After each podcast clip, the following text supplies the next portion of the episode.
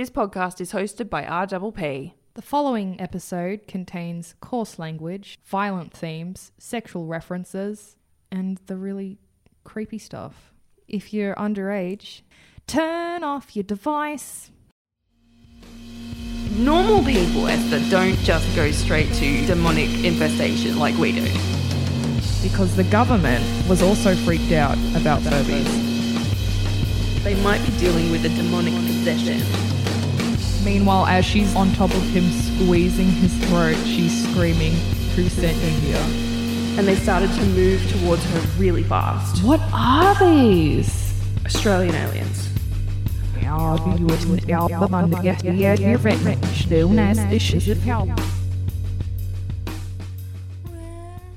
Welcome back, everybody.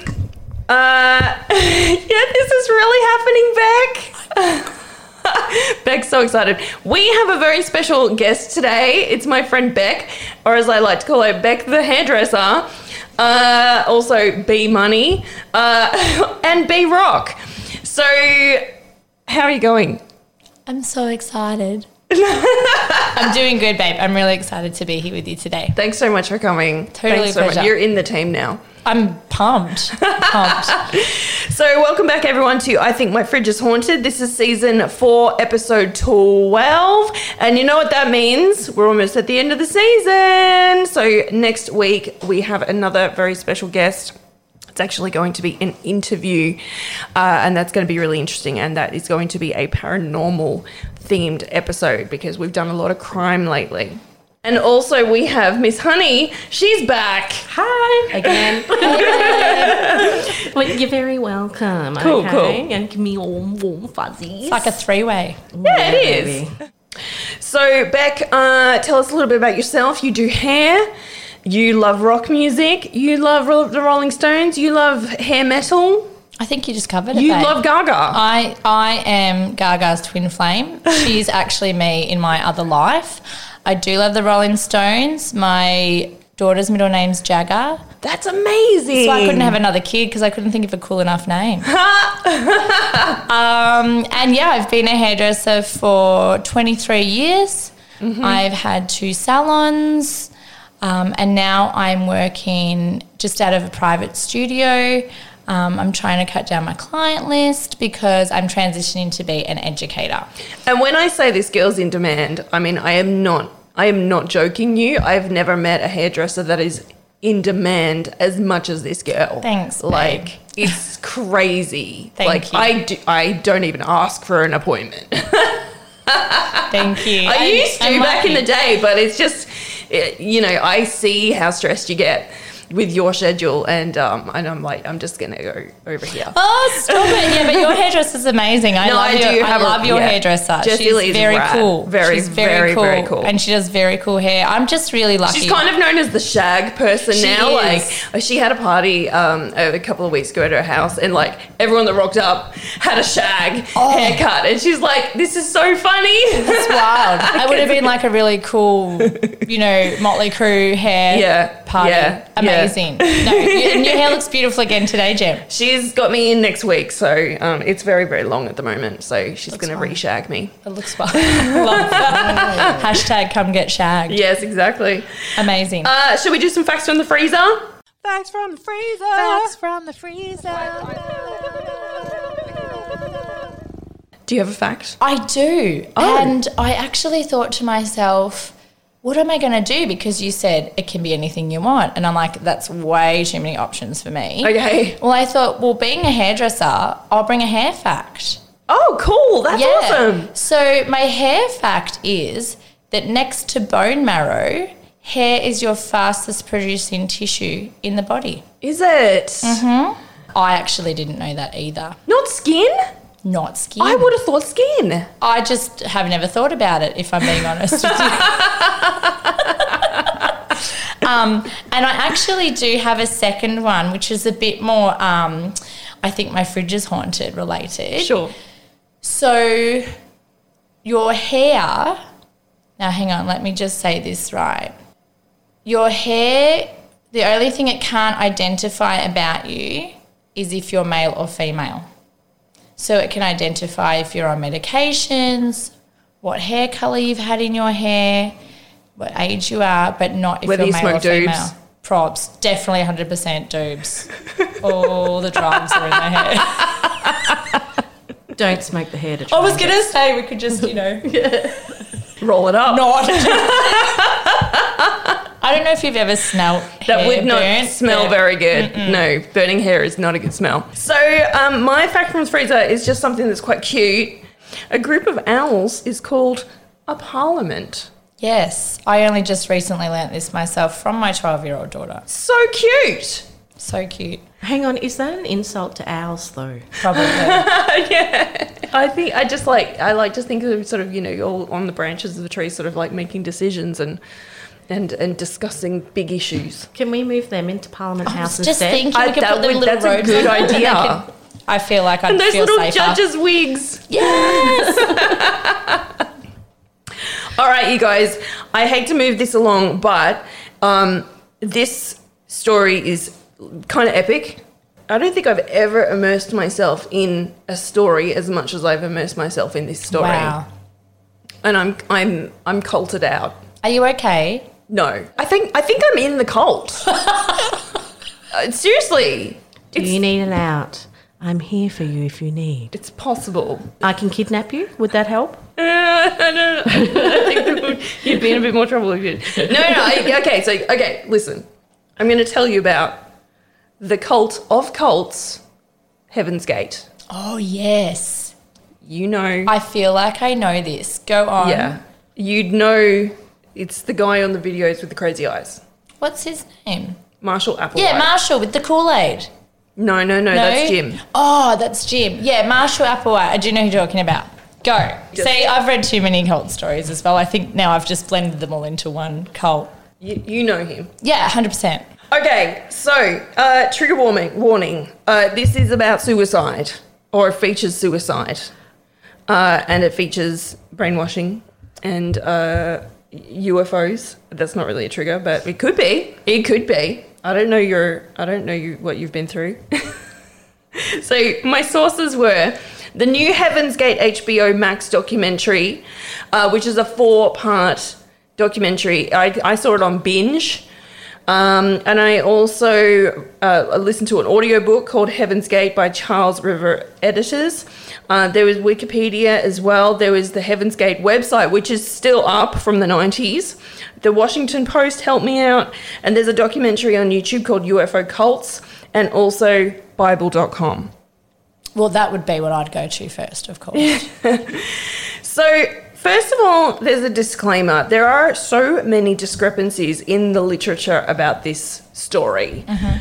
It, it kind of staggered me actually. I watched one documentary that's got different information from the book, that's got different information from the series. You know, like there's just so many little facts and things. Um, that I, I was really surprised that I was like, hmm, hang on, that's not the, what the book said, or that's not what the series said, or the series said something different. And also, it's very, very difficult to put a really um, defined timeline on the things that happened.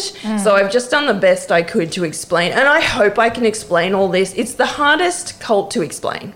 but look at you taking it on like Trying, the ultimate. trying my best. So let's just start from the beginning. I'm just gonna have a little bit of coffee. Do you need a doob as well? Or? No, I'm good.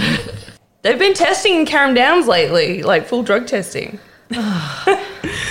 so Marshall Herf Applewhite was born May 17, 1931 in Spur, Texas, and is the son of a strict Presbyterian minister, and his mother was the organist for their church, and she was also the choir director.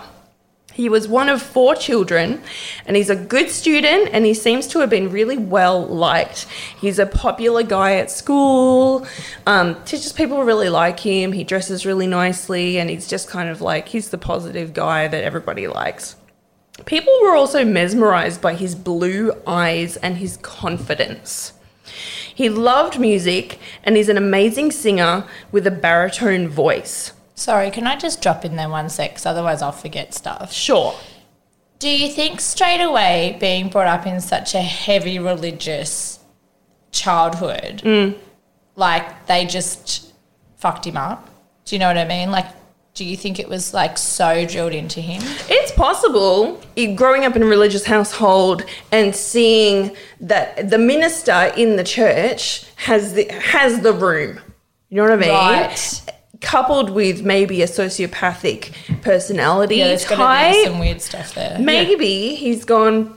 You know, I, I, I can do this. I can do that. Yeah. yeah, yeah, maybe. I was going to say because I grew up with a very devout grandmother that basically raised me, and I'm sitting and look at the fine, upstanding citizen I turned out to be. Great, Exactly. perfect. Exactly. Amazing. Uh, saving people from trafficking since uh, 2020.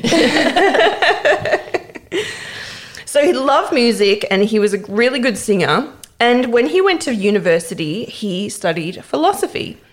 And even though he was only somewhat religious, even though he grew up in this very religious household, he kind of like in his teenage years, he was only kind of religious. Um, but he decided to try his hand at, at um, going into the church like his father had. So he decided to study theology at Union Presbyterian Seminary for a while uh, until his love of music drew him back out. And this is kind of like a, um, a, a theme that happens. He just loves, you know, musical theatre. He decided a good way to fuse the church with music was to become a music director for a church in North Carolina, which he did for a couple of years. And meanwhile, he got married to a woman named Anne Pierce, and this is in 1952, and they had two children. Towards the end of the Korean War, he was drafted into the mili- military and we, he went to Austria and later New Mexico as part of the Army Signal Corps. So he wasn't actually like a soldier, like on the front. Yeah. He was kind of, it, I think it was more of a Is it like of. the coding and things that, like the signals when they used to send messages and things like that? maybe. that what you mean? Yeah. yeah, maybe. Yeah. Um, he was awarded the rank of sergeant and he was given an honourable discharge in 1956. And he ended up going to university in Colorado after that. And this time he actually did go ahead and study music and musical theatre. And um, he took choir director posts in churches, and he also performed in some local music musical theatre productions in Colorado and in Texas. This guy travels everywhere. It's almost like he doesn't have a base. I think if he had a base, it would probably be Texas, but like Everything weird happens in Texas. yeah, but like he's just constantly on the move. But Um, listening to that, right? So he's gone off. It's kind of like what you were saying before. He's actually really become both of his parents in one because he's gone down the musical path. Because wasn't his mum the choir Yes, director? That's so right. now he's doing that. Plus, he's also must be somewhat of a fantastic leader to get such a great ranking. So it really, those two things combined, he's really a product of both of his upbringing. So true. Mm. Yes, so true. And the army would have given him the organisational skills for his cold, like we discussed. Yeah. Ice Cube. Yeah, yeah. So then he took a job as a musical, uh, sorry, an assistant musical professor at the University of Alabama Another creepy in 1959. Um, which state is Alabama? Is Al- Alabama the state or is that the city? I don't know. It's in America somewhere. That's Swamp actually people. a state. Okay, right.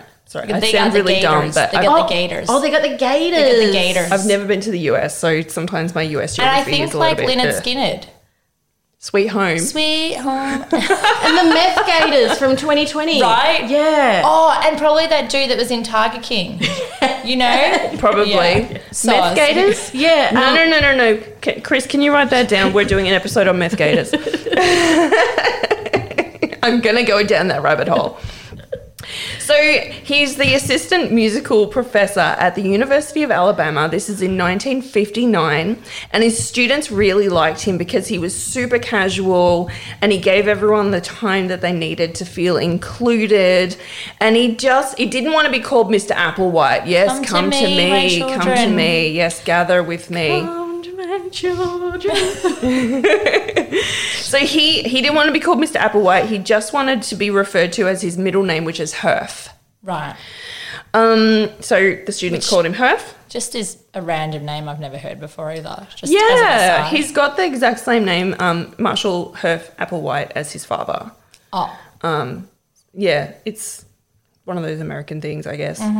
So at this point, he starts to study the philosophy of aliens and UFOs. This guy's a trip. Anal probe! Like, like, where do you go from? I've grown up in the church. I've just been a high ranking officer in the army. Mm-hmm. All of a sudden, I'm on the aliens. I Like, think what we've that- got to remember is remember when it Or said like- he was in New Mexico? Is that near Area 51? Yeah. Well, Right, not no. really. That's in Nevada. Oh, Okay, okay. so from- I'm really fucking up. But do you know what is what was in New Mexico just 11 years prior? Roswell? New Mexico. Roswell. Roswell. it. Right. So This I'm is just 11 years. So America in New Mexico. in the f- late 40s and 50s, America was going through this flying saucer like obsession. Absolutely. He writes a few essays on UFOs and aliens and he shares his views with his students. So he's pretty open about all mm, this. Mm-hmm. He also briefly took a job, and I guess at this time there's things like um, the Twilight Zone was on TV, mm-hmm. and you know, like you know, they would science fiction Yes. masterpiece theater. You know, War those. of the Worlds and that sort of situation. well, War of the Worlds, yeah, yeah, Yeah. War of the Worlds was um, early 40s, I think. Okay. Yeah, so it's It's around. It's around. Yeah, yeah. He also briefly took a job as an occupational therapist near Boulder, Colorado, at a tuberculosis ward, which is a bit random. And soon after, he moved back to Houston, Texas, where he worked as a director of music in the University of St. Thomas. He then performed in 15 really big opera productions in the 1960s for the Houston Grand Opera. Right? This is just a What did trip he play? listening to this. even performing with Placido Domingo in Faust and Carmen, and he got really good reviews. I still want to know what instrument he played. He was he's no, a he was a singer. singer. Oh, singer. Yeah, right. yeah. No, Yeah. there's orchestras that sing. Okay, right. The Opera singers. Oh, Yeah. right. Yep. Yeah. Okay. I'm They're you. backed mm-hmm. up by the orchestra. Okay, Yeah, right. yeah. Yeah. yeah, My boganess is showing. No, cool, babe. That's cool. So sadly, in 1968, his marriage fell apart and his wife took the children, after which his mental health started to really go downhill, and it is said that he suffers severe depression and had a nervous breakdown. Soon he starts to hear voices too. And because of this, or maybe not because of this, is this is part of the story that's a little bit sort of blurry. St. Thomas, the university, lets him go from his position there. Um, but some say that he left on his own accord to get help with his mental health Okay. issues. So it's a little bit like, mm, I don't know. Some people think that his marriage fell apart and his um, all these good university jobs that he had ended because it was discovered that he was gay, and that he even had relationships with students or a student. Do you know what? Now that you've actually said it out loud and I have a think, I feel like I've actually read that before about him. Mm-hmm. Right. It's sounding actually quite It's familiar coming to back. me. Yeah. Yeah, you're Celine Dion. It's all coming back to you now. I had nothing to say to that, and and usually I always have a comeback, and all I could think Ah, rendered you speechless. of you have. So apparently, he's always trying to repress his homosexuality, and it's always been kind of like this common theme that goes through his life. See, shouldn't have to repress your homosexuality, or you turn into a cult leader. That's right, pretty much. Yeah, this is how cults be- cults begin. The out and, And musical theatre. That should have really given it away, like straight off the bat. Really. Yeah, yeah. People start to see him change from an outgoing, confident, easygoing, well dressed guy to a paranoid, nervous person. It's the doobs. It's the, well, don't blame the dupes. Heaven's gateway drug. Right. Did they have hydro then? You know, because if it's all natural tubes, you're good, but the shit they put in some of those hydro. I Dunno. Mm. no, babe. Uh, it sounds a bit advanced for 1968. It is probably a bit I don't know. Uh, The so alien strain. he tells people as he, he's had a vision during a visit to Galveston Beach and he'd seen God. He tells a friend that God had given him all the knowledge of where humanity had come from and where it was going. It's pretty deep. And at this time as well, he's also really into the TV show Star Trek. I'm a Trekkie. Cool. Yeah. so he's he's all into that. I think he's just fascinated with space Right. and the idea of higher beings.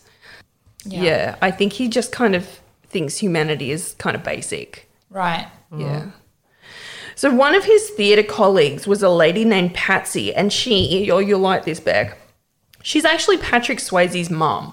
Oh, ah, cool. Yeah. Yeah. yeah, And she saw him change, and she said he had begun to act strangely, talking about UFOs and preaching this strange religion. Can I just stop you for a second? Yeah. Bit of a weird ESP fact. I was thinking of Patrick Swayze this morning and how fabulous his performance was in Roadhouse, and now we're talking about his mum. Love Roadhouse. Right? Dude, it's so Wade it's one of- It's no one knows. How good's the soundtrack? oh, everything about it. Yeah, I know. The All that dresses. big hair. That was in Texas. Um, The double deuce. Pretty sure. What is wrong with us? Sorry, keep going. me and Louie just every kind of couple years we're just like, you want to watch Roadhouse? Yes, yes Roadhouse. Yes. and get a pizza. Totally. totally. There's t-shirts that you can get that say, Right. "I want you to be nice until it's time Time to, to not, not be be nice." So, okay, so now we're at Old Love, Pat's mum. Uh, That's she's done now. Right. It was just her opinion. Right. So by now it's 1972 and Herf ends up in Houston Hospital.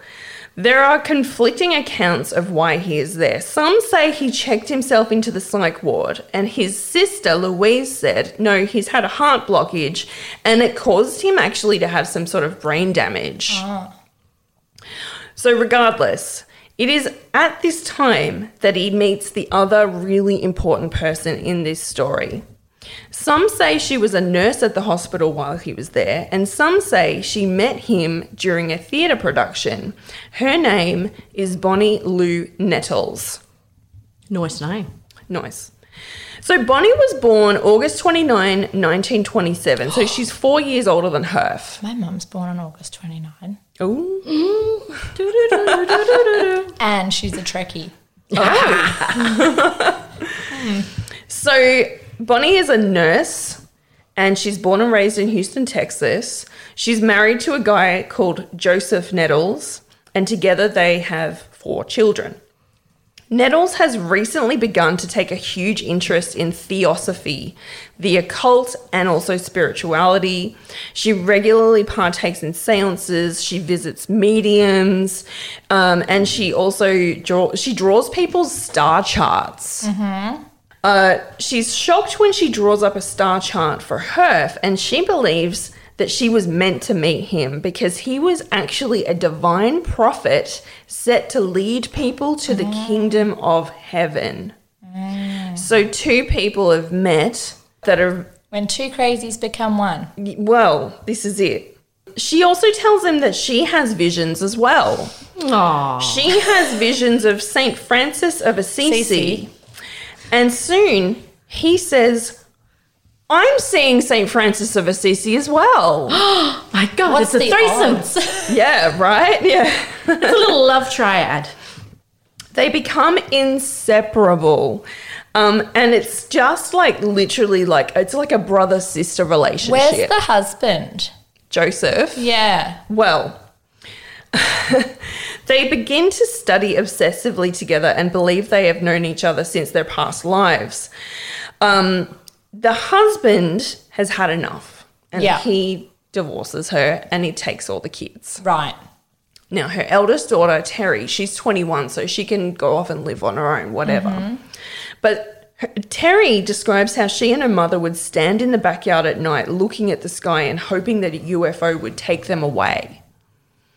Sometimes I feel like that oh. too when I've had enough, like the dog weeing on my floor this morning. And But being are you going to join a cult or start a cult? Like, was it that bad? No, no, no. So Bonnie tells Herf that their meeting was foretold by alien beings and they formed this really intense relationship. Herf has these visions and Bonnie explains them for him. So they fuel each other and, and he says that they are the speaker and the sage. So he's the speaker and she is the sage. I can just imagine her there. You know, with that really thick edition that came out of the Dream book that explains your dream. You can look up. I can just, oh yeah, I had this vision, and then Yes. looking up the book. Oh yes, it means this. It just sounds That's like her. a really undiagnosed, mentally ill, codependent relationship. Yeah, completely. Do you know what I mean? Like this is like literally the stuff of unmedicated loonies. Am I It allowed to say that? No, yeah, you can say anything on this podcast, but it, it is it is the definition of, Like, of codependency. Just blowing my mind. Yeah, Sorry, keep yeah, going. yeah. So Herf's ex-wife and his sister Louise try to get him to stay away from Bonnie Nettles. However, he soon tells his family he will be leaving them in order to pursue this new life with her. Uh, her husband has left her. He's taken the kids, and basically, they're just going to be together now. Right. Herf and Bonnie start this weird life together in which they're like travelers now. You know, like They're very transient. He's very transient. Transient, yes. They work small jobs and they rent cheap rooms.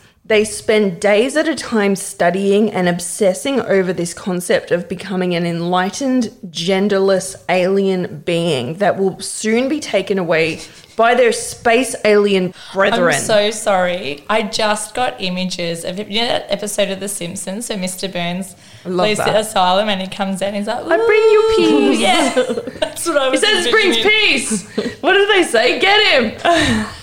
That's what I'm thinking. The genderless light being. Sorry. No, that's what they're exactly going for. Right? That's the one with Mulder and Scully Yes. are in The Simpsons. Yes. He really liked the X Files too. See. Oh. Yes. Yes. Wow. Okay. So they meditate on shedding themselves of their human, what they call vehicles. So their mm-hmm. human bodies are their vehicles. They get rid of their belongings and they start just camping. Oh, you've lost me now. I don't. I don't do that. So they basically they they they donate their money. They get rid of all their stuff. They just have like one change of clothing. They have one pair of shoes, and I guess they just have their books or whatever. Oh, I was going to say, yeah. What about the books? Who could give up their books? Well, yeah. Especially the dream one. yeah. They steal food from shops. If they spend a night in a motel, they run before paying. Oh my god, that's so much bad karma right there. Like, I guess, you know, once a week they're going to be like, we actually have to have a shower. Let's just book into this place. Yeah. Um, they also leave restaurants without paying. And because they travel across states, there's not much anyone can really do about it. They're like the um supernatural Bonnie and Clyde. Yeah. Without killing people. Yeah. Yeah, yeah, Yeah. right. Yeah. yeah. Yet. Yet. Um, oh, oh, there's there's death involved, but not Kool Aid, right? Okay. So one day they're in Oregon and they're reading Revelations because mm-hmm. why You would do. you not? And they decipher a line in the Bible as an instruction. now, this is really long, but I'm just going to kind of like say the important bits. It says, I will empower my two witnesses, and they will prophesy for 1,260 days, dressed in sackcloth. These are the two olive trees and the two lampstands that stand before the Lord of the earth. You okay? Sorry, I actually have a client who's a teacher and there's a child called Lampstand. Sorry? Yes. I shit you not. From Revelation? I don't know. That's why I've written it down because I'm going to talk to my client when I see her and be like, babe, we need to talk about Lampstand. Yeah.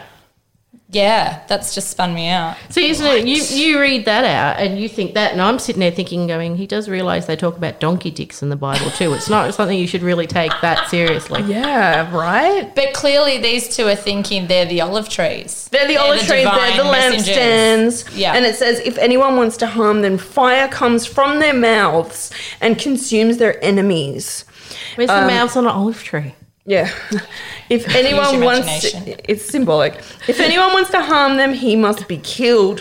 When they finish their testimony, the beast that comes up out of the abyss, will make war with them, conquer them, and kill them. Their dead bodies will lie in the public square of the grand city, um, where their, also their Lord was crucified. Representatives of the peoples, tribes, languages, and nations will view their bodies for three and a half days and not permit their bodies to be put in a tomb. But after three and a half days, the breath of life from God entered them, and they stood on their feet. So great fear fell on those who saw them. Then they heard a loud voice from heaven saying to them, Come up here. They went up to heaven in a cloud while their enemies watched them. So, sorry, just because that was a lot of information. It was a lot. Are they the people in the square who are being viewed for three and a half days? It's a bit. It's written a little bit That's ambiguously. okay. And then so- what happens is, uh, are they thinking that's them? So, what the they're saying that comes is- up from the ground that kills them. Yeah, so I th- that's what they call Luciferians, Right. Who are kind of like they're angel, sorry, they're aliens that are just um, disguised as earthly beings that are set to, um, you know, they want to keep humanity at that basic level, Right. So them as the lampstands, they're the ones that have to tell to people you can be more, and let's metamorphosize So ourselves up to the back, light. back to the light. Yeah. Yes. Right. And it's it's complicated. Yeah. It's weirdly detailed, specific, without actually giving you any actual knowledge. at all. Yes. Just use your imagination. And it's like it's like a ScoMo speech, really. It's, it's so true. it's a rambling that he means said nothing. so many words, Yeah. but no actual things were said. Yeah. So Herff is convinced that God is a powerful alien and that he is Jesus Christ reborn into his vehicle. It is the job of Herff and Bonnie to battle the Luciferians, which are the demons of hell, to be released at Doomsday. And they call Doomsday the demonstration. They will be picked up by a UFO, which will take them to the kingdom of heaven along with those who they deem spiritually worthy. It's their job to find and train those people for the coming of their alien kin. Okay, so I just want to go out on a limb here and say about finding the people. Mm-hmm. So as we sit here listening to this, we all thought these people are stark raving lunatics, Mm-hmm. yeah. So, but they managed to create a cult. So they found some other people. So this is where my problem is. You have to find members of a cult. You would already have to prey on people that are either already a little bit sick, or they don't have any family, or they're very young, or something like that. Because no normal person, normal, mm-hmm. would be like, yeah. "Oh, I'm going with you. Let's let's jump on the spaceship Yeah. and go up to the light." It's interesting you say that because um, one of the, I can't remember if it was in the book that I read or if it was in one of the documentaries, but they said all of these people that ended up following them, they had all experienced some sort of trauma or loss. Right. There was a there was definitely a trend among them like there was one person that in one year had lost like her her, her father had died and her best friend had drowned in a river Yeah. you know they all had an issue happening So they, they preyed on these vulnerable people when mm. they were very mentally, Absolutely. You know. well basically they cast a really wide net I was going to say, where do they find them? Does the next bit say where they found the people? Oh, there's a whole bunch of stuff. Yeah. Oh, okay, great. So at this point, after they figured out the Revelations sort of connection, they've decided they need to recruit peeps. Mm-hmm. They write to a friend back in Houston and tell her all about their beliefs, and she joins them. Oh, how nice. They got Yeah. a friend. They cut their hair into matching bowl cuts and also start calling each other alternative names. So the first one that they call each other, wild, her, babe. I think that should be a crime. The haircut Right? should be a crime. Yeah. Well, they want to be like genderless. They want to be Of androgynous. They Okay. don't. They want to be like you know when you see the pictures of like the grey aliens, like they all look the same, and and it's because they've elevated into this higher, you know, exact yeah, like almost like a heavenly being. So that's what they're trying to to get to. So they start calling each other these weird names. Um, Herff and Bonnie. Guinea and Pig is one name. Bo and Peep is another name, and it's because they're shepherding people. They also call themselves the Two or the UFO Two. And finally, the names that they're most well known for are Ti and Do. So Ti is T I and Do is D O. And it's like, and it's supposed to be from like the sound of music. Like it's meant to be those Oh, two yeah. last. Yeah, exactly. It's like so far la Oh, T it's a Doe. Yeah. Yeah. So soon they get into trouble because Bonnie is using fraudulent credit cards and they also steal a hire car and they get into a high speed chase with police. Again, Bonnie and Clyde. Yeah. Herff ends up going to prison for six months, although he told them that the aliens gave him a permission to, to steal the car, but it didn't work. During this time in prison, he writes a sort of manifesto Yeah. and Bonnie Nettles goes back to nursing for a little while. When Herff gets out, they go back on the road and they do things like they sell blood for money and they take From donations. themselves? Yeah, like you know how you can like donate blood, get paid for it. In America, I think in America yeah, you yeah, get paid donate for. Oh, sperm. okay. Like if we were just to go donate blood at the Red Cross, that's what Yeah, you mean. They're not yeah. just out selling vials in the back street. No. Okay. There's no vampires running around. Don't laugh know, at me. It was no, the valid question, Chris. Vampires. They're weirdos, I Or mean, you what if you wanted to create like frame someone in a crime scene? Oh, there's that. Well, you know, as a Take their hair. I'll just we bring you get some more hair. unusual requests and stuff like that sometimes at work, you know, working as a dominatrix. And yes, sometimes used tampons and stuff like that are a thing. People, some people desire such objects. Wow. So a vial of blood isn't really Not that weird. Yeah, not that weird when you put it that, in that level. You can literally sell your shit even. Dude. I just want to have lunch with you all the time. Like, I think you've can got a new like, fan. Can you do like bring a friend to work day? Do you have that? I've got an outfit. Like, I feel like I'm ready. I'm halfway there. Yeah. So, uh, and it was interesting. They actually did say blood. They were selling blood and other bodily fluids. So I don't know if Because he you was like actually- donating can- sperm or something. In America, funny enough, you can actually get paid for donating your poo For what purpose? to have a poo transplant. I'm sorry. You're what? lying. Yeah, you just no, made- no, no, no, one needs up. that. poo poo facts are my are my like No, it's her thing. thing.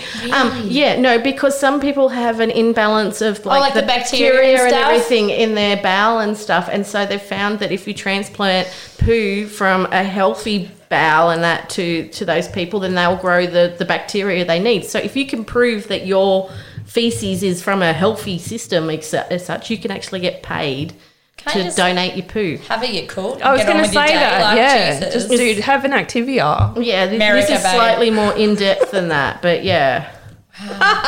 Chris is never going to hang out with the three of us ever again. Dude, she's been doing this for a year and a half. You wouldn't believe the stuff that we've told her. I you feel wouldn't like, believe a, it. like a little bit like my friendly psychologist team. Like I feel great. So they get right back into recruiting for their organization, and one of the early names for it is Human Individual Metamorphosis. So it makes sense, but it's kind of it's kind of long. Him. Yeah, yeah, okay, yeah, him. Um, so but they finally ended up they calling it Heaven's Gate. Okay. They start making these like handwritten posters advertising meetings where they would tell people about their beliefs. And um, they literally, these posters, they, they, they'll say, like at the top, they'll say UFOs. And it'll say, um, you know, um, why are they here? Um, come and, you know, listen to us tell our story of, of you know, uh, the enlightenment that's coming and stuff like that. What year are we at now with this? Uh, around 1972. Okay, great. Um, at first, no one really takes them very seriously. However, in California, they're quite successful. They do a presentation at, at the Hollywood Hills home of a woman named Joan Culpepper. They actually end up recruiting about 80 people on this day. Whoa. Yeah. They tell people they would achieve a coke. They tell people they would achieve a higher level of being if they were willing to be taught and do the work. The people are given a questionnaire asking things like do you are you a procrastinator can you follow instructions are you able to follow instructions without making your own interpretations It's just like that Scientology quiz they give you when they try and lure Yeah. you in off the They give you street. a- They, they give you a quiz. Yeah, they give you oh a dude quiz. scientologists are all about the quiz I was just gonna say back to the Californians and recruiting so many people. Mm. I think Californians are quite open to alternative things. Like they always Yes. are. Like they were really like you know the first breatharians and the Mm-hmm. yogas and the green juices and the coffee enemas and things like that. So Yes. this this Love a doesn't really coffee enema. the vagina doesn't- candles Queenie. This this doesn't really shock me that this is where they made their mark. Exactly, and it's kind of like that. What that thing is like. Well, I've got all the money in the world. What Yeah. what could I possibly want? Enlightenment. Right? Let's slum it for a while, see what it's like. That movie Cocoon just came to mind then. Oh yeah. That was made around about that time. That might have been. the Uh, 80s, that's like early '80s, I Yeah. think. Sorry. Keep going, babe. So they recruit people such as um, a grandmother from Iowa. Um, there was another guy that is actually quite an important part of the cult. Um, his name is Dick Jocelyn, and he was an Air Force pilot trainee. Stop it. I was trying to say I don't know. He looked like a movie star. Like he was this real handsome guy. Looked like he could play James Bond or something. And he joined the cult. Um, they've got housewives, mothers. they've got a, a TV executive. they've got business people. Just all sorts of people. It's like the OG Scientology. Now that you actually say that, Mm. like, yeah. and they literally like sell their houses. Wow. Like they leave their families. Um, they're just leaving notes for their families saying, I've gone to find enlightenment. Don't try to find me. Here are the bank details.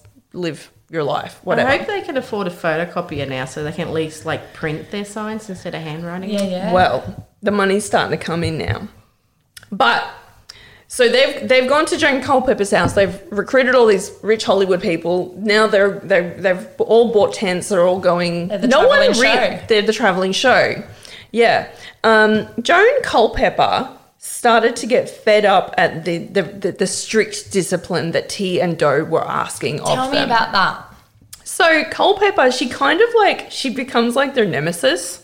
Um, so she's really embarrassed that she's had them at her house. They've and she's kind of feels like she's talked all of her friends into joining this really dangerous cult. It's like MLM. It's like an MLM, and now she's trying to get them like to all leave, and they're and she's trying to um, get them to stop. Right. So she kind of like stalks them from like place to place for a couple of years, and then in 1976, um, she kind of gives up on that. And what she ends up doing she ends up opening two halfway houses um, for cult members. To Escape sort of thing. Yes. Somewhere safe to go to to get out of it. Yeah. So there's one in LA for people that want to leave Heaven's Gate, and there's also one in San Francisco for people that want to leave the People's Temple. right. Jim Jones's cult. Jim, yeah. Is he the Kool Aid guy? Yes. Yes. right Um, so it's around this time. So I think um, that was in 1979, wasn't it? That the Kool Aid 900 Was people. that Jonestown? That's Jonestown. Yeah. So actually, when that happened, um, a lot of people were comparing Heaven's Gate to this. Like, this is what could happen. Right. Yeah, yeah, yeah. So meanwhile, the others continue to follow the cult and they take small jobs on the road like waitressing and driving delivery trucks. And when they visit the Bay Area of California, they distribute flyers around the universities. Um, and they also claim that Ti and Do will be transitioning back to space within the next three months. So they're actually giving them a date now. These meetings were super popular and hundreds of people attended. So they are targeting this area, this California, like we've done the rich people, let's do the students. Yeah. Who are And- searching for a time in their life where they're searching for belonging. They're searching. Yeah, yeah, yeah. And we've just come out of the hippie movement. Yeah. Uh, and people are sort of they're disappointed with the world. Yeah. Like, is Nixon in power at this point? Vietnam's just, Vietnam War, yeah. happened. They're disillusioned. So some people said that seeing Herff speak was a life-changing experience because he's got this whole persona. Of course. Some people said they even had out-of-body visions when he came near them. Oh my god, it's like going to my mum's happy clapper church. I was. They're on the Praise dukes. him. he is coming. Um, I went to one of those like a, a wedding. I went. It was like a born again Christian wedding. Wow. Loved it. Really, it was all hands to the sky. Loved it. How did you get We just got invited to the wedding. It was one of our Who's friends. we? You and Louis. No, no, no. It was me and my friends at work. One of our work colleagues was getting Right, married, right, and okay. she was like very Great. religious. Great. Yeah, Yeah. so and they're in a cult and they need a was gonna halfway say, house yeah. now to help them escape. Anyway, so this guy says um, he came, Herff came near me, and I had an out of body experience. All of a sudden, I'm in a spacecraft, and um, and you know, people are really thinking like I'm seeing things. Like Wow. this guy is the real deal. And they kind of thought he was very otherworldly in the way he actually was. Like they thought he's very robotic, and they're like, he doesn't blink. Like Does his crazy eyes? well, yeah, like, but they interpret it as he he has gone through this metamorphosis. spirit in him. He's got the spirit in him. Isn't that some sort of medical condition when you don't blink? I don't know. Possibly. I don't know. Maybe he's taught himself to do it. I don't know. So Oregon was the really big one when it came to collecting members. People had visions at these meetings. They were seeing lights, all sorts of things. And they were actually getting so big that what they were doing was they were advertising these meetings and they would have like multiple meetings all at the same time. So like some of the cult members would manage this one, some of the ones would manage this one, some would manage this one. And but the ones with Ti and Do were like the really really successful ones because people were like, "Oh my god, it's the It's two." the actual two. yeah. Yeah. So some members of the cult started buying small amounts of groceries and travel size like toothpaste because they were so convinced that they were going to space soon. They were like, "Well, I don't need packing their bags, babe. well, they're, they're, I don't need a whole toothpaste. I just need like a little one. Oh, I thought you meant they were packing a travel pack to take with them. No, they don't need to take anything. Oh, okay, You don't need stuff great. You've got stuff there. Yeah. Cool. So some of them even claimed to feel the molecules inside their bodies changing as they became more alien-like. Stop. You shitting me. That's what I read. In reality, Why? They would only just start to dress in large shirts that buttoned up to the neck and they cut their hair in matching like short back and sides cuts. Mm-hmm. So the molecules weren't changing. It was just kind of like it was their, their outfits. Um, they wore no makeup or jewelry and they were not allowed to dress in a way that exhibited individuality. Like they all had to, the, the men had to shave their beards off, no Mm-hmm. facial hair, anything like that. They all looked very androgynous and you could tell that they were part of the same group. So at this point, Ti and Do tells them the space spacecraft is coming in one week to take them to the kingdom of heaven. See, I never think it's a good idea when cults give put a timeline on things. That's always Yeah, asking it's for it to blow up in your face. Yeah, it never works. It never works. The whole 2012 thing and everything. So this is at this point we're in about 1975. Okay. Uh, though no craft came, they recruited 30 new followers. People sold their homes, left their friends and families, even gave up their children to join Heaven's Gate. Like there were some kids that were raised by their grandparents, for example, and like lost both their parents. So well, that kind of makes me happy in a way because were there children within the Heaven's Gate? No. So no it was one- like an adults only no one situation. under the age of 18 was allowed. Okay. so that which is different from other, other cults, cults. because other cults are like breed, breed, Breed, you know, yeah. and then we can indoctrinate these kids Yeah. from birth, and they don't Yeah. know anything else. Yeah, Yeah. that's Yeah. what I'm thinking. Okay.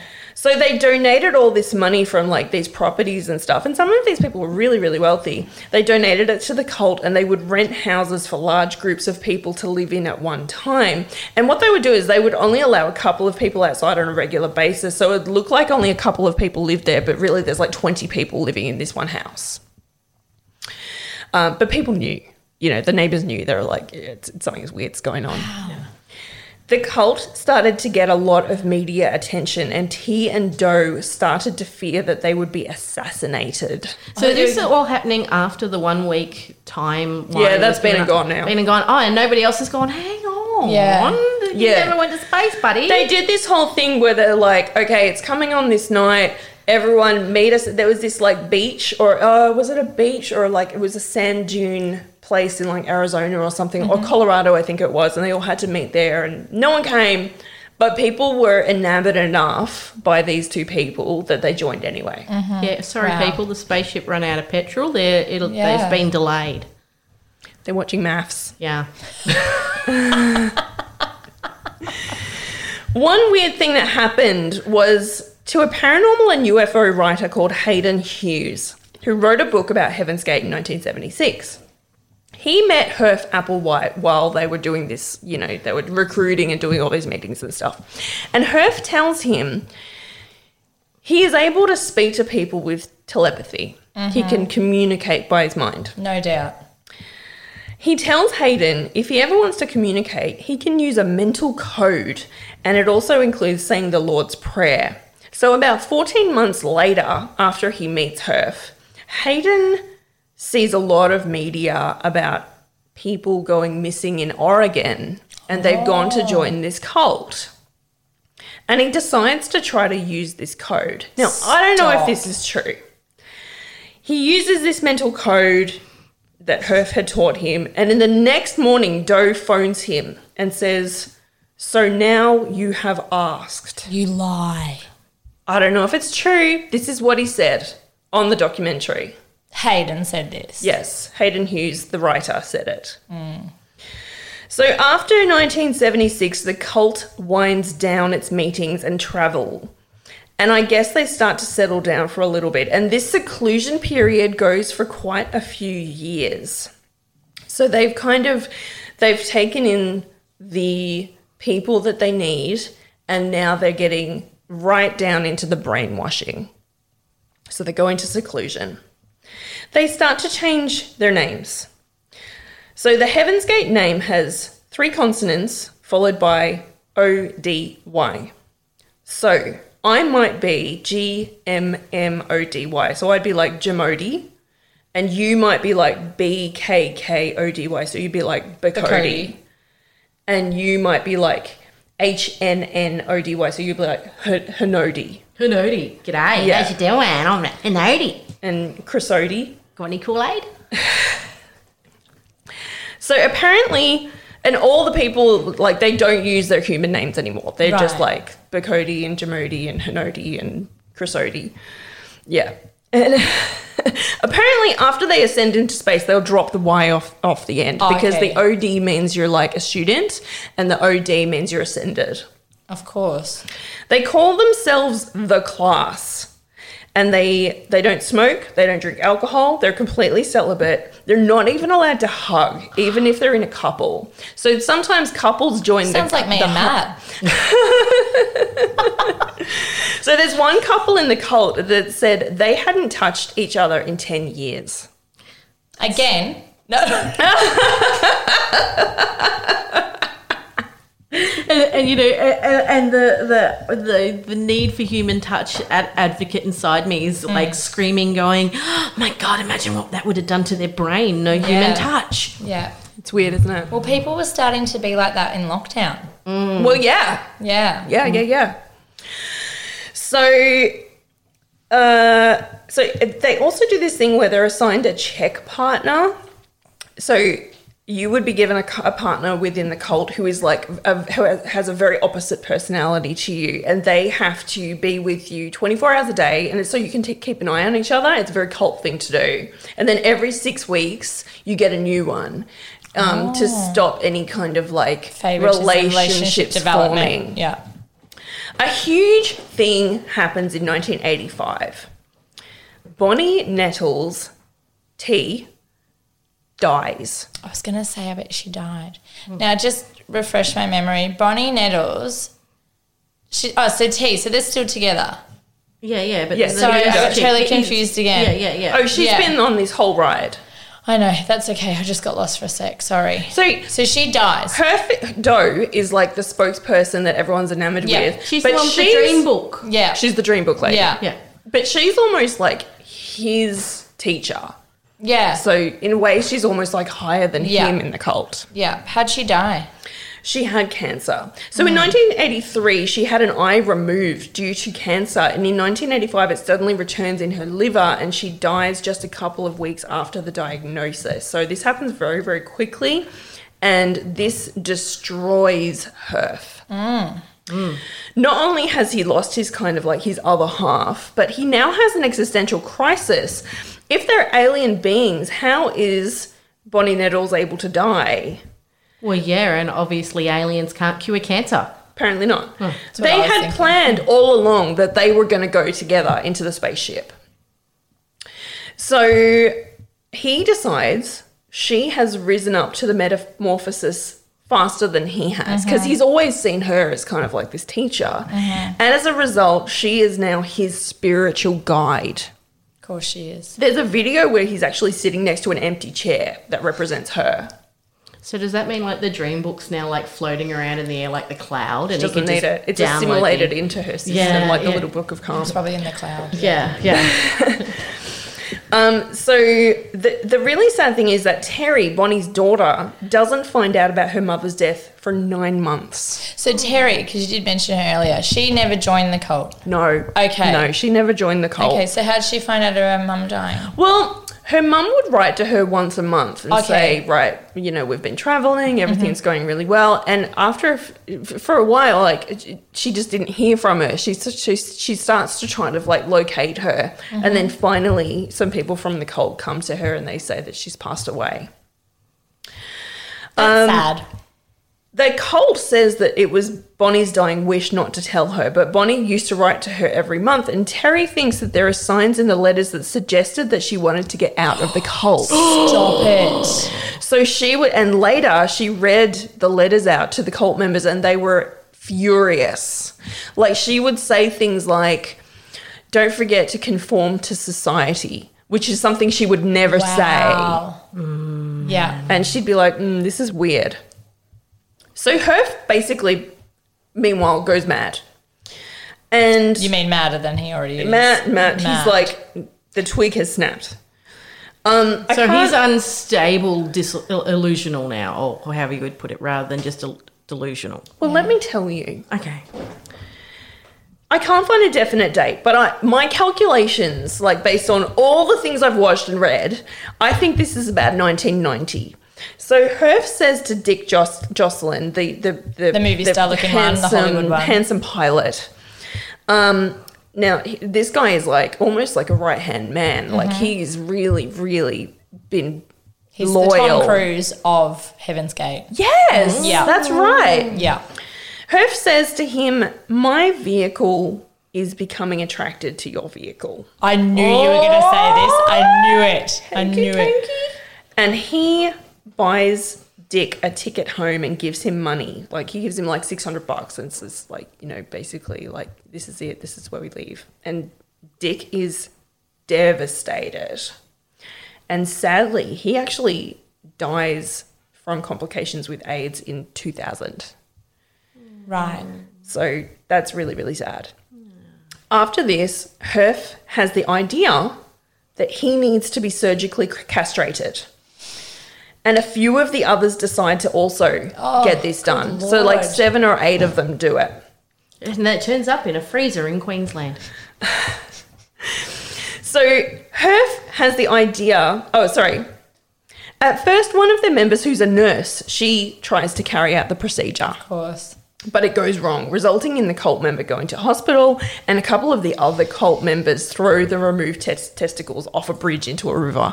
So they're only removing testicles, not testicles and penis. No, no. So it's a castration where it's Yeah. just like It's just their reproductive organs, uh, the the bits Yes. that hold the, the the juices. exactly, exactly. Right. So Herff holds then.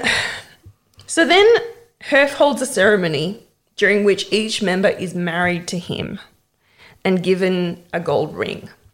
So in a lot of the videos, you can see like this thick gold ring on all of their hands.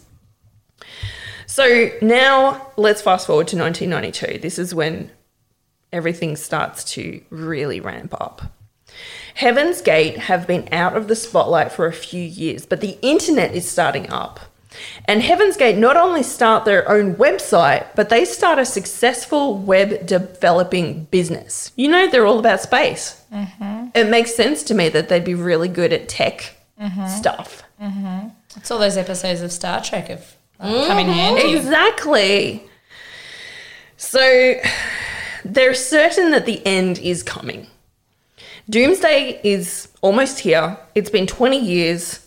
It's come on, it's got to happen soon. Herff starts to make videos during which he talks and talks and talks, and they put the transcripts on those videos on their website and they also post them out to recruit new members. So they make these videos and they post the videos like old school into a post box. The old OG school. YouTuber. Exactly, right? Um, so they try to get back old members. Um, and there's videos of Herff talking, and there's also videos of the members talking, like they're out in a garden and they just talk and talk for like an hour about how great the cult is and everything that they've learned and how excited they are about Doomsday and blah blah blah. So they sp- they also spend thousands of dollars to put a huge ad in USA Today, the newspaper, telling people the world is about to be recycled and it's time to join them. They're basically saying, dudes, it's your last chance. You've known about us since the 70s. Now's the time. Oh, I like the recycling angle. It's like, oh, you know, warm and fuzzy. Sounds nice. yeah, Sounds nice. It's Sounds much nicer than end of the world. Good- good for the you know, planet. yeah, environmental. So they do one last big recruitment tour and they go to 63 cities and towns in January 1994 and they're getting really wired, really ready for doomsday and um, they're determined that it's coming soon. So it's kind of like it's really coming to a head. So in 1996, something happens. The Hale Bopp comet is discovered flying past Earth, and it's actually visible for a year and a half. It makes world news, and there are a few amateur astronomers that believe that the comet is being tailed by a UFO that's about four times the size of Earth. Wow. And there's photos where you can see the comet, and then there's like this white kind of like Really? blob sort of behind it. When Herff hears about this, of course, he thinks it's their spacecraft coming for them. Are you okay? they better light, light a pretty big bonfire. Oh, I've been so upset Here we for the last are. three minutes about the chemical castration, thinking about these poor people that have just had their bodies butchered. So I'm glad we've gotten to a lighter part of the UFOs back. I'm happy now. So Herff finds out the date that the comet will be passing the closest to them in California.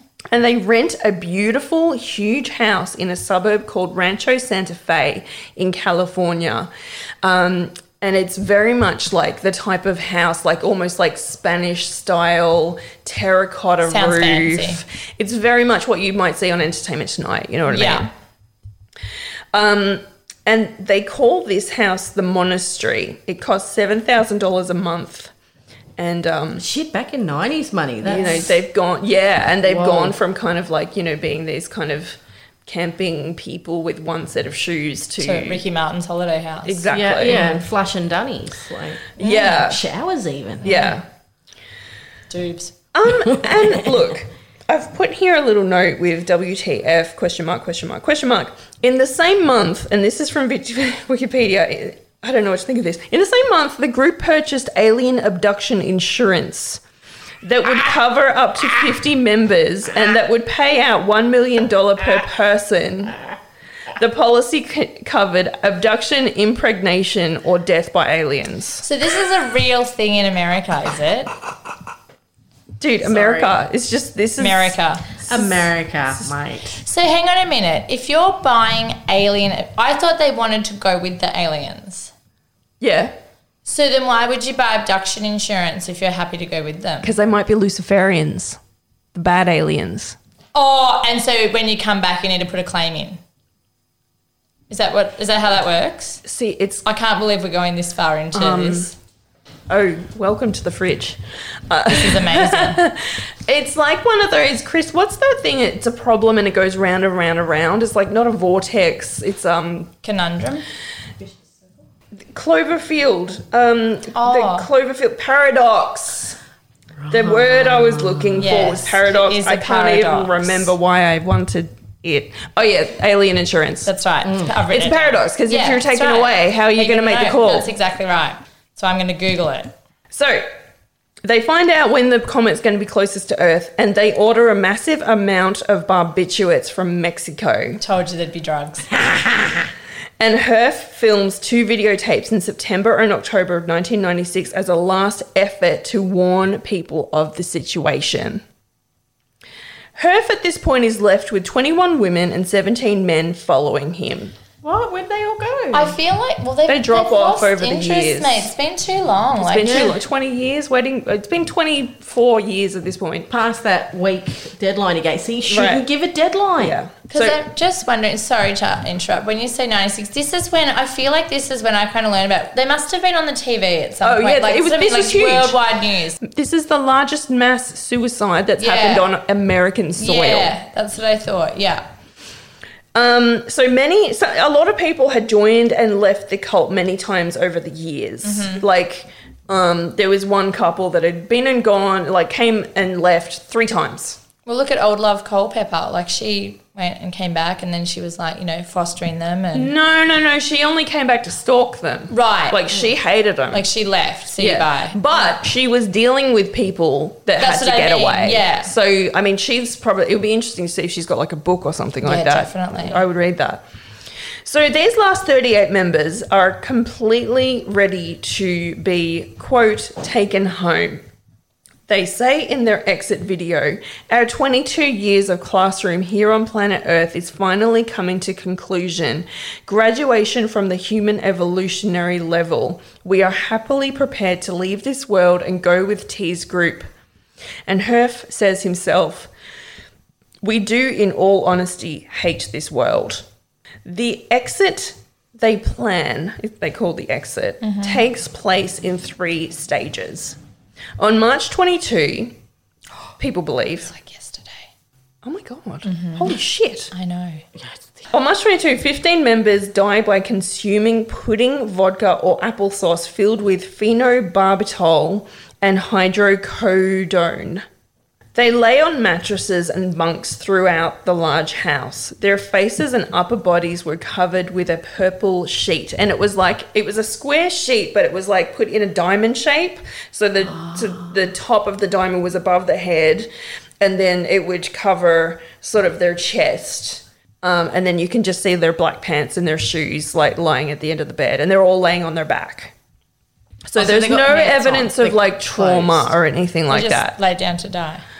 Yeah. Lay down to sleep. And the people that investigated, they said it was quite a peaceful crime scene, which Right. I know sounds really weird, but it was not like, I was going to say, what if like you changed your mind halfway through? well, Too bad. this is the But obviously choice. they didn't, so that's I wonder good. what f- effect those drugs would have on the body. Like, is would it make you real sleepy, dozy? Well, sort of? they showed there was like an instruction sheet that they gave everyone that was just handwritten, and it was like one, take this, two, take this, and then the last one was like number five. It, um, it said, um, lie down, relax, and soon you will fall asleep. yeah. They wore matching black pants and black and white Nike. They were called Nike Decades. Apparently, they were kind of like on the cheaper end of the Nike scale, but they all wanted to be matching. And then after this happened, like everyone wanted to get these shoes. I feel like after rorting all these people for that money, they could be like, you know, getting some Air Jordans or something like way more on the higher uh, scale. Yeah, yeah, exactly. Because although Nikes weren't really cheap, because I remember like this is like ninety. No, this is like around the time of Jordan and stuff. Yeah. Like, yeah, yeah, no, when the high top Nikes Nike was were big. big, and, yeah. and I remember I had to save up for ages to Yeah. buy my pair. I mm. wrote a poem about them I and everything, you know. I got given a pair. it was like the best. oh my god! I just bought a pair for Ma- spoiled. Melody's birthday yesterday. Sweet, dude. Mm, she got black ones. It's the new thing with the kids. Well, these ones were black as well. Um, And Melody's and born on white, March 22. though. I'm very concerned. Holy now. cow! Yeah, I know. Oh my god, Right? she's one of the babies That's from what the I'm alien thinking. pregnancies. Don't say that, man. But probably. you can claim. Really, s- I can claim. Winning. Okay, so they all had five dollars and seventy-five cents in their pockets, Oh, I remember that now that you've said that. Yeah, that and apparently, and everyone was like, "What the hell is this about?" But one of the ex-members said. Um, this is in reference to the novel Huckleberry Finn, in which it's stated that it costs $5.75 to ride the tail of a comet to heaven. The next 15, so the first 15 are dead, then the next 15 help the first 15 if that makes any sense. And then the final nine help the second group. Yeah. Um, so Herff was in the second group, and he was found in the master bedroom on the big sort of bed. Apparently, there was some blood spatter among the final group, so it would appear that they had a little bit of trouble, and they had to. Um, it, mm, Somebody had second thoughts. I don't know. Some of them had plastic bags over their heads, so I'm not really sure what happened with that final group, and there's not a lot of information about it. But they were they did find guns in the backyard in like a shed, but they'd not been touched. So I'm not really sure. They probably would have been more for, I would say, to keep intruders out. Maybe. Yeah. Yeah. So an anonymous tip came into the police three days later saying there was a house where a mass suicide had taken place. The tip turned out to be from an ex member named Rio DiAngelo, who had been sent the exit videos as well as a letter saying, We have exited our vehicles just as we had entered them. So he gets this package on the 25th of March and he knows what they've done. So he calls the police. It was originally reported that the victims were all male. However, they had just presumed that um, because the people all looked so androgynous. Anyway, so There's yeah. no hiding my boobs when I lie Okay, down. th- I have an answer for that. So Okay. one part of the cult was that they ate very frugally. yeah. They didn't have any sugars. So you've lost a lot of your body They were mass. all very, very slender because they only ate enough to exist, Mm-hmm. and they did not. Except for the night before, they went to a local restaurant and they ordered like cake Their and last things that they would not normally have. But they would literally have been pinging. like they would just have like multivitamin pills, Yeah. you know, or they'll just have like a few beans or something like that. In the aftermath of the mass suicide, and this made ridiculous media, like mm. people were shocked. People were like, "Oh, it's Jonestown's all over over Yeah. again." So, in the aftermath of the mass suicide, three other ex members of the cult were also found dead from suicide. In their own houses.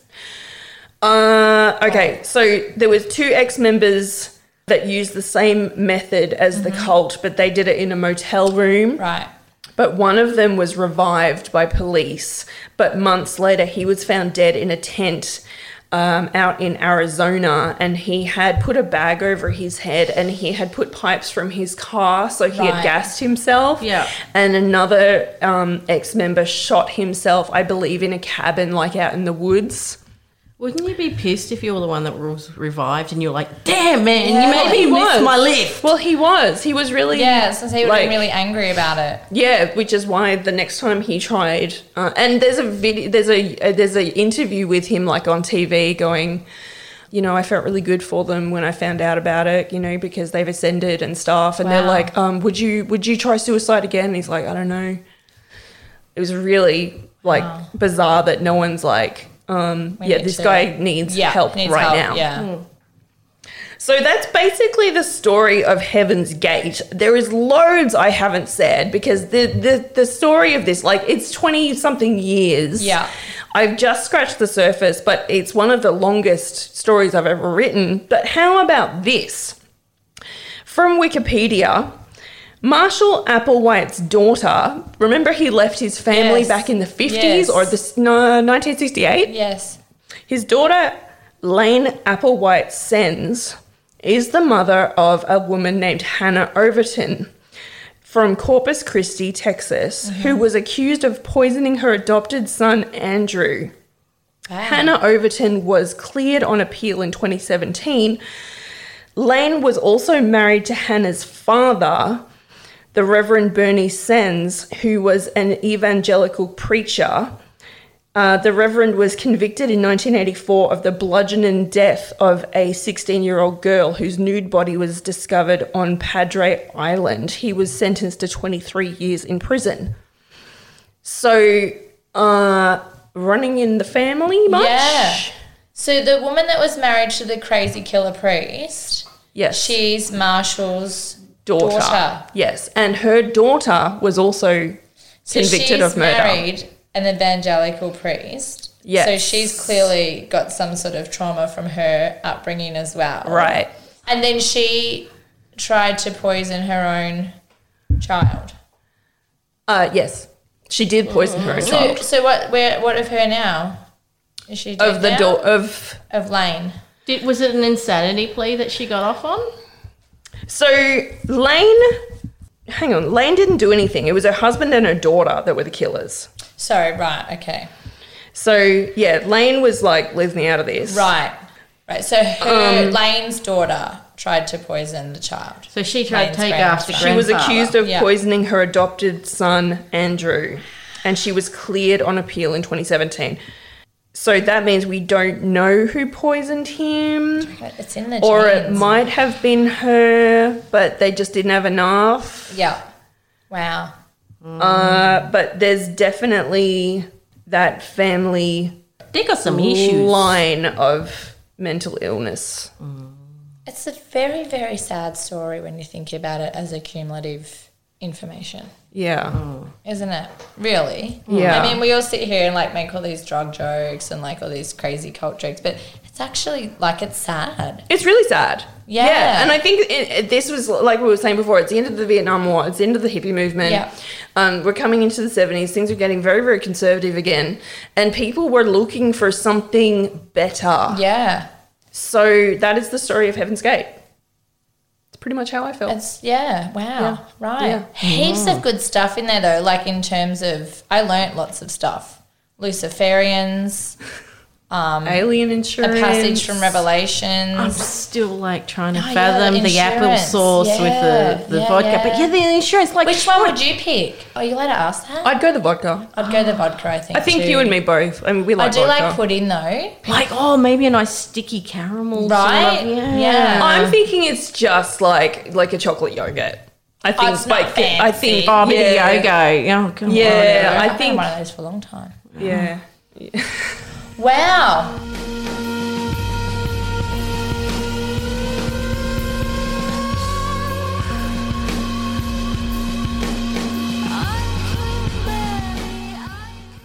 So, well, I've got a story, and I didn't know how like fancy you wanted me to go with it. Um, You've got loads of crazy stuff. Well, that's what everyone said to me, but I couldn't really think of any um, that I thought would be. I just couldn't think. Like my life's a perpetual Yeah, crazy story. yeah, I was going to say, So- that crazy? Your life is just so crazy that everything's Yeah. normal. Like, weird shit just happens all the time, Yeah. so it's just normal to me. But I did have a think, kind of along the fridge is haunted lines. So I live in a house, and I say the term loosely. It's a shack that was built in the oh, it says 1950 it's got to be in the 50s yeah by my partner's grandparents they were in melbourne they built a holiday house down on the coast and you know various family members would come and use it they'd all come together like a bit of a cult you know they'd all come together I'm just thinking of the property values of that shack right now. right so I love your house. It's a great place. We- it's very cool. Thank you. We um a little while ago, so we moved bedrooms one into the other, and not long after we moved into that bedroom, I, it- I thought I could just hear murmuring a little bit in the next bedroom, and I thought, no, I'm. Just, What time of the day or night? It would just be any time. Oh, Sometimes right. I'd just go in to put clothes away, and or I'd be concentrating, and I could just hear it coming from the next room. And I thought, oh, I've lost my marbles. I'm not, you know, this is silly. And um, and then I'd spoken to a couple of friends about it, and I'd read, and it, you know, it, it's very common sometimes otherworldly voices or spirits can just be, you know, there. Um, so I come to the conclusion that they were there, and I thought, okay, that's weird. And you actually have to physically close yourself off from being able to hear that. Not a lot of people have that. It's like an intuitive thing. Not long after that, I would be sleeping and I could hear, and I thought it was um, melody running in the nighttime into my bedroom. So much so, you know, when you're a mum, you like bolt up. Yeah, yeah, yeah, yeah. Like, oh my God, it's my kid. There's nothing there. So then I thought, oh, have I dreamt it? And I thought, I probably just dreamt it, yeah. And then I'd get, I thought, nah, there's, there's something here. So I said to my mother in law, I said, oh, look, I just, I know this sounds really weird. I just need to talk to you about the house. I said, I just want to know if, um, if, if anything's happened in the house. She said, "What do you mean?" I said, "Look, I'm I'm hearing footsteps, you know, coming into that room that I'm that I sleep in." And my mother-in-law looked at my father-in-law like this look as if to say, "Oh, you know, you better tell her." And I'm thinking, "Oh my god, what's happening?" So they started the story with, "Look, it's nothing, but but But possums. right. But um, yes, someone was very, very sick and on their deathbed actually in that room. Whoa. And people would always be coming in to, to check on them. So, and it just got so much. I actually, not long ago, only a few months ago, I actually asked them if they could please leave now and let them let us know that let them know that we're all okay and we're fine and thank you for watching over us but you need to go now and i haven't heard it since Wow. yeah yeah Huh. so yeah, That's a cool story. that was a pretty cool story, wasn't it? um, Honey told us a couple of weeks ago about her ha- haunted house that she used to live in. Awesome. So there you go. Oh, that's, That's awesome. I also just I just remembered something just as you were telling uh, telling that story as well. When I was listening to this audiobook about Heaven's Gate, I was I was driving on the freeway and this van or this this truck goes past me on the freeway and the the number plate is area 51 and it has all these stickers like it had this sticker of it's like a silhouette of people like being beamed, up Beamed into up. a UFO Stop it. and I was like driving next to it and I was and I would just wanted to wave at him and go I'm listening to Heaven's Gate I know about the aliens like and he he looked very um serious actually so Did he like, have a bowl cut? No, he just looked kind of like Did a. he- He, looked like he had tinfoil like. hat? I think he had like long hair. Colander. No, no, no tinfoil hat. Yeah, glasses. Um, Yeah. I don't know. Wow. So Wow. isn't that weird That though? Trip. I'd have pressed stop on that damn book straight away. Like I was like, what? amazing. Anyway, it's been an epic episode. But Love it. just so you know, we don't normally go for this long. Okay. But um, thank you so much for being here. It's been rad. It's been radly fun. Oh, I had the best time. I'm like pumped. I'm like, what are we doing next? What's happening? Where do we go from here? Like I'm. You're amazing. You've Oh, done so. thank That research was like so full on. Like Dude, I'm culted Amazing. out. I'm going for a beer. yeah. And now we know to get alien insurance. Yes, Right, yeah. exactly. I'll be upgrading my policy, I think. So Yeah, thanks yeah, so much yeah. for having me. Thank you so had a great much. time. I don't know if you know the the the exit um the exit motto that we say.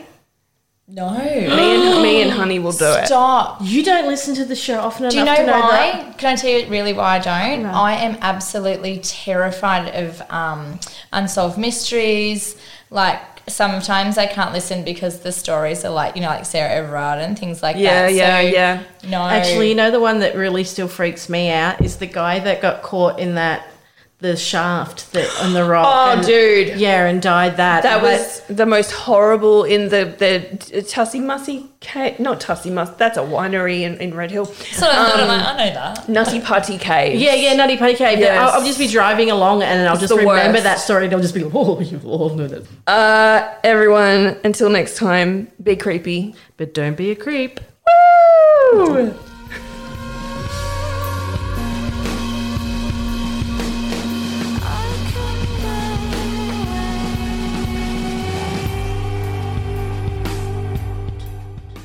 It's just a lot of information, so I just need to make notes as we go. Thank you. Really, all you have to do is kind of like. Just, No, but I love it. All right. Yeah, I'm good. This is yeah. There's no test. No. I know, but I just want to be able to communicate with you. Yeah, cool. Properly. Yeah, no, So I I'm don't just like sometimes muck up I the yeah. Sometimes when Esther's telling me a story, I'll I'll write questions for later. Yeah. Mm.